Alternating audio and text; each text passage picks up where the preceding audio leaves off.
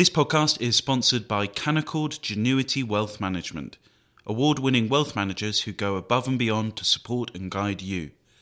Visit candowealth.com to start building your wealth with confidence.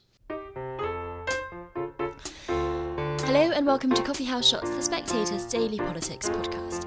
I'm Cindy Yu and I'm joined by Balls and James Forsyth. So the government is not ruling out coming out of the European Court of Human Rights in response to yesterday's flight to Rwanda not having anyone on it by the end of the evening. Katy, tell us what's going on with that. So last night, I think early evening, it seemed as though this flight would be going ahead, but with a very reduced number of people. So there were seven individuals who were supposed to be on the plane. There had been appeals in the UK courts in the day for four of those people, and they had all failed. Then around 7:30 p.m., you had uh, judges in Strasbourg for the EHRC ultimately uh, have their own judgment in the case of one of those men, and they found that there was a case for appeal. That was then used by others who were supposed to be on the plane to say, well, we now have a case for a further appeal. And it led to the government pulling the flight. Um, so it did not take off. Now, I think what's interesting here is clearly is dominating the news today. But I think you, you would think on paper the government not managing to complete a policy that they've been talking about for some time is bad news for the government. Mm. I don't think it's quite so simple here. It's been clear for weeks now that the government, when it comes to this policy, wants to have a fight. Look at how they responded over the weekend, as we spoke about earlier the week on this podcast, to Prince Charles allegedly saying the policy was appalling. So, you know, you had lots of cabinet ministers, yes, anonymous, lots, you know, but coming out to say he should butt out. We're doing what voters want to do. Similar with the Church of England. I think that certainly within number 10, there are figures who see opportunities in people being aghast at this policy. Just look at how, you know, it's been described in SPAD meetings as the ideal wedge issue. Mm. Um, so, how does this play into it? I think European judges blocking this policy isn't something that ministers are going to particularly lose sleep over in terms of the optics of that headline. I think they think there's plenty of a win for that. But obviously, more long term, it creates problems, which is what does Priti Patel do now? Do you try and do another expensive flight, which mm-hmm. could get blocked? Do you wait for appeals? Do you do something like do you do something such as tear up certain agreements? Uh, so all those things are now buzzing around, and I think that while you can definitely see some of the short term pros, uh, which which ministers are talking about privately at least, I think there is an issue which is yes, pointing out people blocking your policy works and saying that they don't have their own solutions when uh, immigration is such a key voter concern, but ultimately, if the policy you've come up with fails over a period of six months, is there not a risk it's going to start to look as though maybe your policy doesn't work, even though you can blame others for that? Yeah, so James, what is the next step to avoid looking incompetent? Are they actually going to leave the um, European Court of Human Rights? No, I think what they'll do is this British Bill of Rights, which is, you know, which they haven't yet introduced second reading, should hopefully, for the government's point of view, be on the statute book within a year. And what that would do is that would give, because it was a British Bill of Rights, that would give the UK a greater margin of appreciation at the European Court of Human Rights and essentially narrow down the Article 8 claims to a family life, the, the, the basis on which people can claim that it would be unfair to remove them, and narrows down Article 6 too. I think the view in government is that that could solve somewhere between you know two thirds and three quarters of the problem. So you know, of those people who were, they were trying to put on the plane would still be able to get on the plane. I think one of the other problems the government has got here is it has not introduced primary legislation for this policy. It's trying to rely on on previous bits of legislation to say that, that this offshore processing or, or sending uh, asylum seekers to Rwanda is justified by these previous laws. Because it is not primary legislation, I think it has I think it has made the courts more inclined to challenge it because it's not Parliament explicitly saying this is what the law says. So I think these are the things the government will do. I would be surprised if the government left the ECHR entirely for a couple of reasons. First of all, you know, uh, the Good Friday Agreement acts as a presumption that the um, ECHR applies in Northern Ireland. Secondly, it's in all the devolution settlements. It really would be difficult to untangle. And then I think also this, which is, I know it sounds very trivial, but I think it might actually be quite important. It is worth remembering that Boris Johnson's maternal grandfather was the president of the European Commission of Human Rights. You know, a, a very important figure in the in, in the history of uh, of the whole thing. And, and, I, and I just wonder whether he will be prepared to take that step. So I think they will, at the very least, but I think what they will try is to talk about how this British Bill of Rights it, it, it is going to narrow down the basis on which Strasbourg can make these decisions, and that will enable them to get more of these people onto these flights. But I think, as Katy says, there's a tension for the government, right?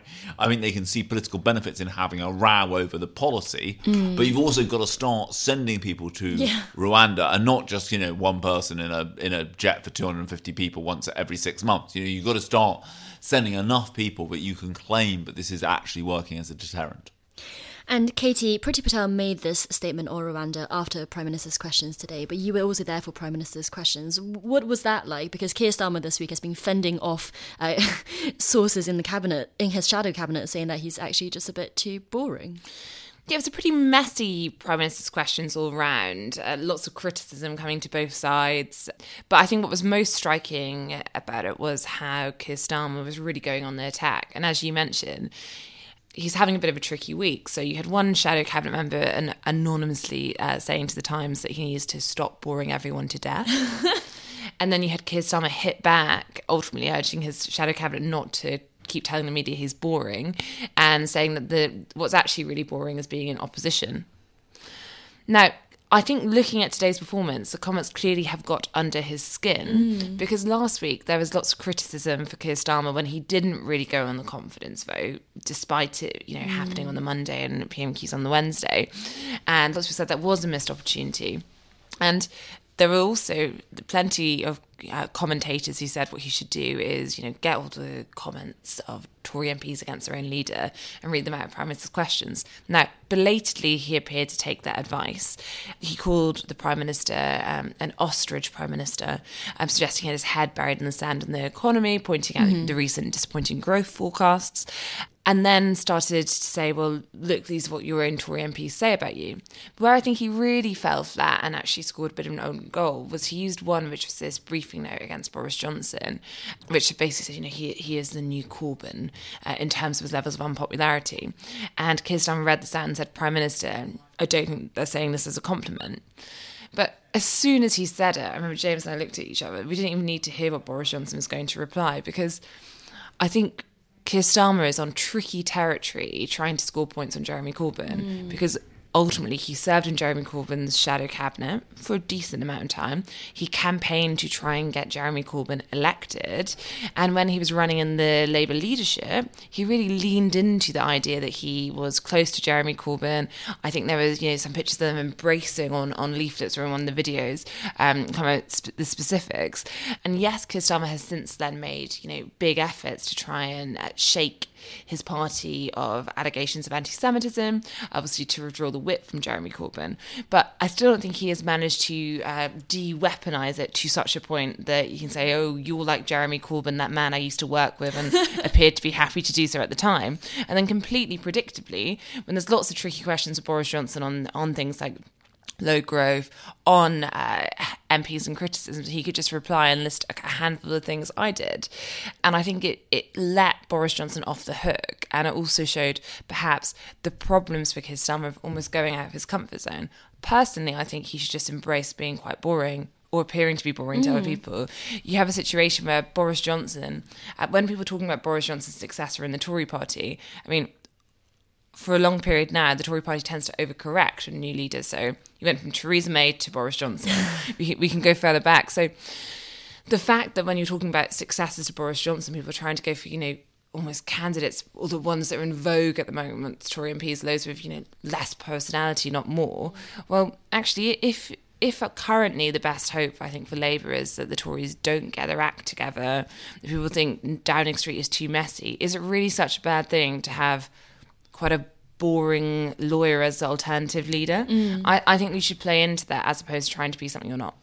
Oh, yeah, I thought one of the odd, other odd things about PMQs was Keir Starmer tries to do lots of jokes about kind of Star Wars and Love Oh, Island, no. and I think he would be. I mean, I, I think he'd be much better off, as Katy says, going for this kind of reassuringly dull approach. I think you know, and I think you can make that work for you. Look at how the states in 2016, Joe Biden essentially said.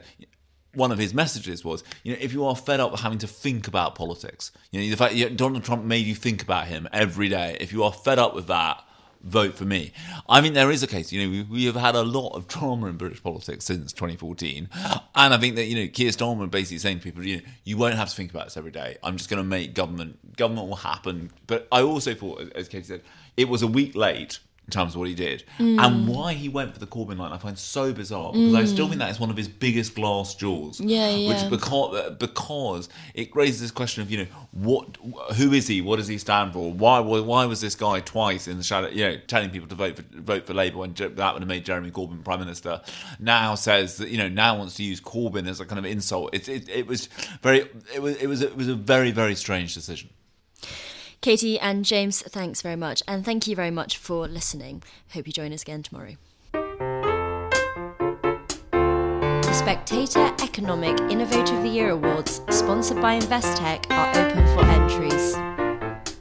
If you are an entrepreneur led business bringing radical change to its sector, please apply at www.spectator/innovator.